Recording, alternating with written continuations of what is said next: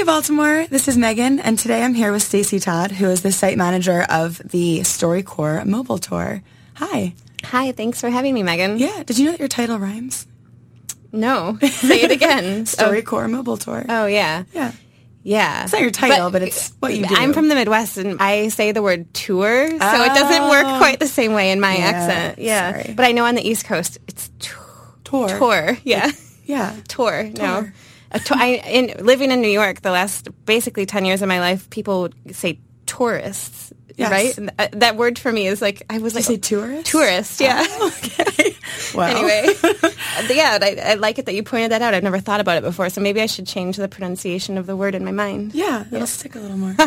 um, so StoryCorps is in Baltimore for about four weeks, which is very exciting. Yes. Um, do you mind just running through the history of StoryCorps, how it was conceived of, and, and why it's become so successful? Yeah, it's a big idea. Um, Yes. So our founder is Dave Isay, and he's a radio producer. Um, and he was moved by the idea of just putting microphones in front of regular people um, and kind of turning the oral history tradition upside down and not having um, you know, an academic sitting there asking you questions, but bringing in two people who know each other into a small recording space, an intimate space, and just letting them talk about whatever they want for 40 minutes. Um, so in 2003, Dave Isay opened um, the first StoryCorps recording booth in Grand Central Terminal in New York City.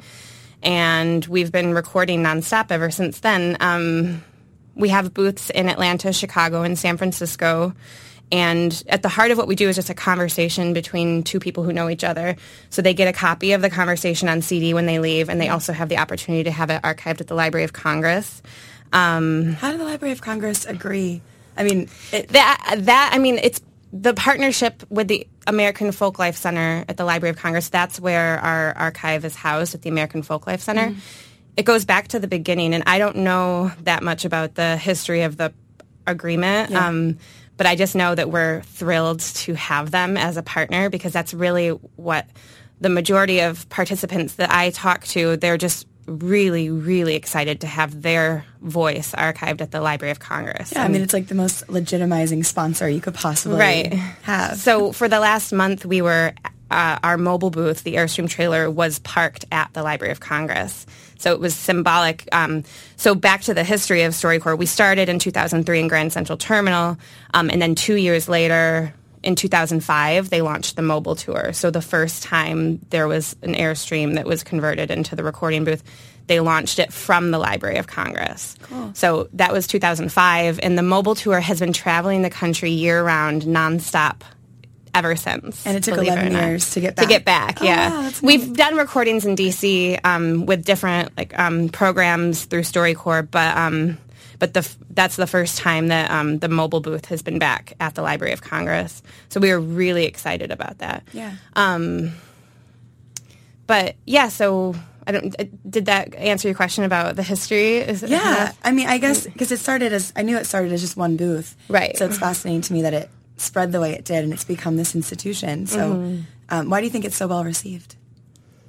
Well, for me, I think the actual experience, the people who participate, it's a it, it can be a very moving uh, I, maybe life changing is too grandiose, but it can be a very, um, you know, important experience in their lives. But for the people who hear our broadcasts on the radio, once a week we're, um, we do a short broadcast on Morning Edition on Friday mornings.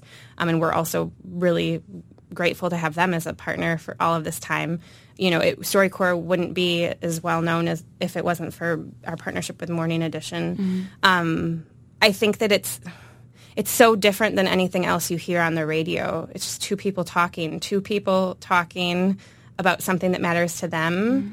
and it really cuts through like the noise. I think that when people are sitting in the recording space, they're really truly just talking to the person who's across the table from them, and they're not thinking about this might be on the radio one day because it. We've archived over 65,000 conversations at the Library of Congress, and less than 1% of them are ever on the radio. Mm. So the people who are having the conversations are doing it to preserve the stories for their family and to preserve their legacy and, you know, to, to record their story in their own voice. And when you cut that audio and so the StoryCorps conversation is about 40 minutes. Most of them start out that way. And then our we have a production team in Brooklyn who um, edits, highly edits them to be broadcasts on, on Morning Edition. Um, like the people who are having those conversations aren't thinking about like making it sound good. Right. They're just having a moment with someone they love. Well, and when they're doing when they're having the conversations, there's a facilitator in the booth, right, who's sort of prompting or we are we are there as witnesses. So okay. we run the equipment, we make sure they're comfortable, and we tell them what to expect. And we'll ask like clarifying questions or contextual questions, mm-hmm. just when I'm so I uh, besides being the manager of the or the site manager, I do facilitate two days a week to relieve the other facilitators, and um, we we always tell people that we're sitting there as a witness, and um, we bear witness to the conversations, and we make sure the that the participants sound good on the audio, and um, we will ask some contextual questions. Oh, what I was going to say is, um, sometimes I'll tell my participants like I am your first listener. I'm while I'm sitting here, I'm thinking about people 100 years from now who might listen to this like will their conversation make sense? Mm-hmm. so do we need more context? So i might ask questions like that but for the most part it's just the conversation between the two people who are sitting there in the booth. Um, they are responsible to generate the questions right. and the conversation. And we like to tell people that it's um, not a formal interview. It can go back and forth. Um, like there doesn't have to be one person who's asking questions and one person who's telling stories. Mm-hmm. it's like f- can flow back and forth do you ever feel um, like uncomfortable with the intimacy of being in the booth while these people are uh, kind of baring their souls to each other? That's such a good question because there's nowhere else in life I can think of where you witness this type of intimacy. Like wedding vows, maybe, but that's yeah. that's even a production. Mm-hmm. You go into it knowing it's yeah. for everybody in the room, but this mm. is so private. The woman who had this job before me, um, the site manager. Uh, who facilitates two times a week, she said, like, when she was leaving this job, she doesn't know where she's going to get that. It almost becomes like part of your life. Like, it is tiring and it's emotional to witness all of these conversations, but it's also so special. And like, mm-hmm. I, even if they're difficult conversations or over like very emotional, you still leave there feeling like you learned so much and that you like are a better person because you witnessed the conversation, even the hard ones. So she was saying like, I don't know what I'm gonna do. I want to like go up to strangers on the street and just like ask them to tell me stories. so it isn't hard bearing witness to the intimacy but it's so unique. Like maybe I think maybe a psychologist or social workers might witness these types of things, but um, but yeah, even that's in a different context. Like right, that's usually like force. Like you have to be right. There. They're an active participant. Like mm-hmm. whereas we are we are completely objective, n- like neutral parties that are simply like bearing witness mm-hmm. to it. Um, so it's really unusual, but extremely special. And I every day I go to the booth, I like I recognize how special that role is. So, do the stories? So the, the stories I typically hear on Morning Edition are usually like powerful emotionally. They're not typically funny. But I was wondering if you ever hear. Yes. Is there humor in this, yes, or is there's, it? oh, there's so much laughter in the booth, and there are funny StoryCorps broadcasts, and I like always want to like just sh- do a listening event where I just play like the funny ones. Um, yeah, there is definitely a lot of humor. Of course, there's a lot of like tears. Most StoryCorps um, sessions have both tears mm-hmm. and laughter. Are you allowed to like laugh and cry? I mean, is that... you mean me personally? Yeah. Um, as the as the facilitator? Yes. Yeah, we are expected to react like humans. We try not to infiltrate the audio as much as we, sure. you know what yeah. I mean. Yeah. Um, but we are absolutely expected to react um, in a, a human way. Um, of course, we have to continue doing our job, so right. you can't be like. We take notes during the conversation for the archive, so it's basically a summary of the people's conversation, just like mm-hmm. objectively, like what are they talking about. Um, so you wouldn't want to have like teardrops all over that. No, keep it together. Yeah. yeah. Well, yeah. how did you end up with this job? Um, I began with StoryCorps in the office in 2013, and I worked um, in a department called Public Information and Services. Um, so we are the team that answers any number of questions about StoryCorps every day coming in through the internet and on the phone. Just basically organizations who want to partner with us. People have questions about how to participate or former participants who like lost their CD and want a copy. Uh. So um, I worked from 2013 um, until the end of 2015 um, in that department, and then I started this job um, in the on January 1st, 2016. So I've been traveling um, across the country. We started in New Mexico. Um, in January, but to back up, I mean, how how did I get involved with StoryCorps? I don't have a background in radio or audio. I um, studied linguistics in college, and I just um, I've been in I was in customer service, and I just really love people, mm-hmm. and I'm a people person. Um, so I was intrigued by the mission of StoryCorps, of course. I think everybody is intrigued by the mission yeah. of StoryCorps and um, found a role that fit me really well in public info. And then um, this job, I mean, is, it was like my dream job. So it seems like yeah. you get to travel and meet people. That's such a neat. Yeah, it's a fantastic. It's a fantastic job. Of course, it's it's tiring being on the road all the time. Um, mm-hmm. Um, January, I was in Las Cruces, New Mexico. February, we were in San Antonio, Texas. March was Nashville, Tennessee. And then last month, we were in um, D.C. And um, after here, we'll be going to Providence, Rhode Island. So I'm really excited. Providence is cool. yeah, been? I've never been, so I'm cool. looking forward to it. Um, but about our time in Baltimore, I do want to mention um, that we're just really excited to have the partnership with WYPR and with MICA, and we'll be recording at um, on the campus at MICA and Cohen Plaza mm-hmm. um, until June 17th. And we don't have any appointments available they anymore. Went fast. Yes. I got on the wait list. Yeah, well, that's what yeah. I wanted to say. Like, I definitely want to get it out there that if you get on the wait list, there's a high there's a chance that you'll get called and get an appointment because I've people two calls. People yeah, cancel. People cancel all the time. So I would encourage your listeners to get on the wait list. I don't mm-hmm. if this is going to be broadcast before we leave. I'm Either way. Yeah, yeah. well, yeah, and we'll if anybody's coming up to Providence or if anybody's ever in Atlanta, Chicago, or San Francisco, it's much easier to get an appointment in one of those three cities because those booths are there year round. Right. So, um, yeah, I just wanted to put that out there. How has Baltimore been for you? Had you been here before? Well, we've been here a week. I haven't been to Baltimore before. I'm so excited to be here. Um, I mean, it's like, especially the campus of MICA is beautiful. There's just so much going on.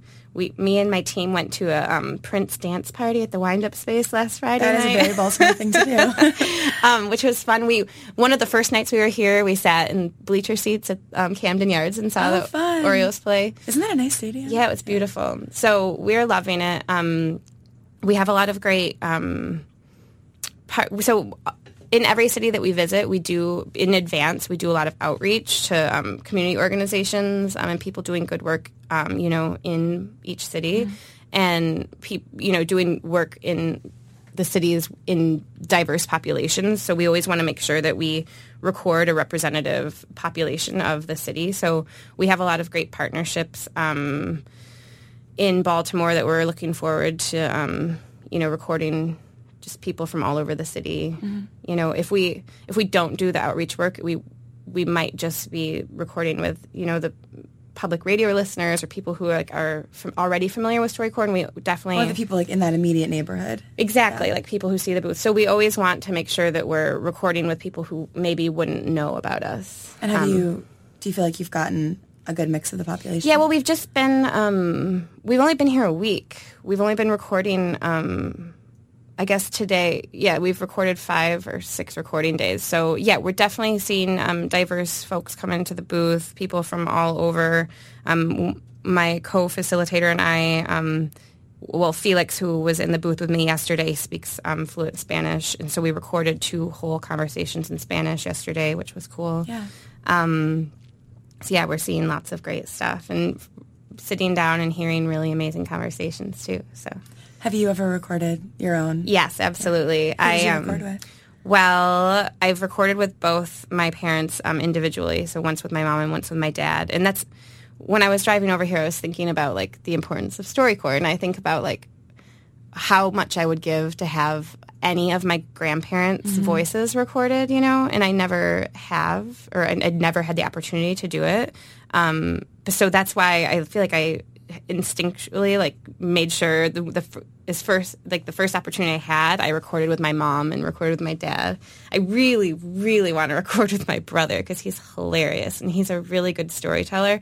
Um, that he would be a funny one with lots of laughter. So I haven't done that yet, but I've recorded with a couple um, good friends too. As a staff member at StoryCorps, um, so we do training for facilitators periodically, like around every six months, because a lot of the facilitator positions are contracted. Um, like the mobile tour, for example, like none of us are like um, long term, like indefinite employees. We're all contracted for like 12 or 18 months. Mm-hmm. And um, so we're constantly, every six months or so, um, doing facilitator training. And whenever we are doing facilitator training in New York, um, the staff that works in the office in Brooklyn has opportunities to do like staff recording days.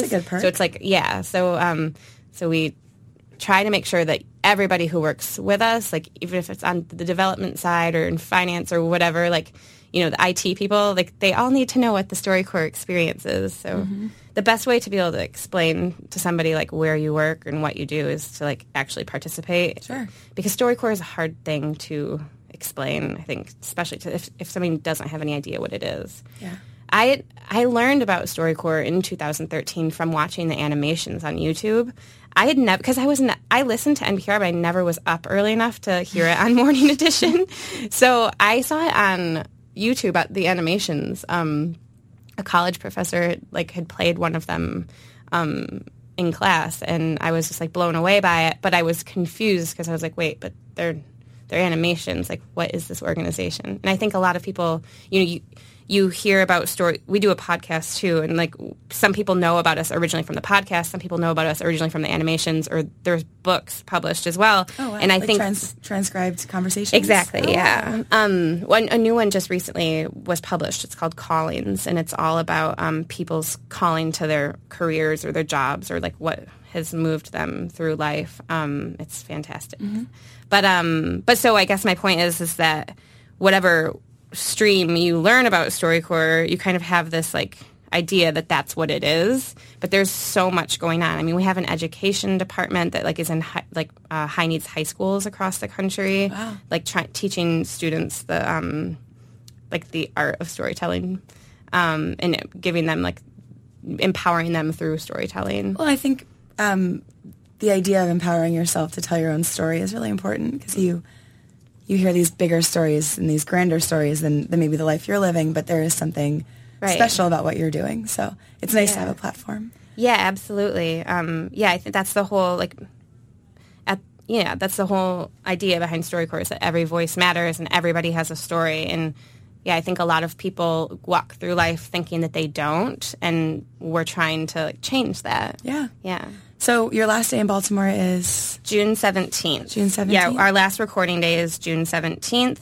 Um, we record every day of the week besides Tuesdays and Thursdays. Um, and we always are having cancellations, so people can get on the wait list and very likely be called. Cool. Yeah, but you you have to have a partner. That's the one thing that a, a, lot of times people don't understand is it's meant to be a conversation with somebody that you know. So if you get on the wait list, try to at least have one person in mind that you could bring in. There you go. Yeah. Thank you so much for being here, Stacey. Thanks for having me. Yeah.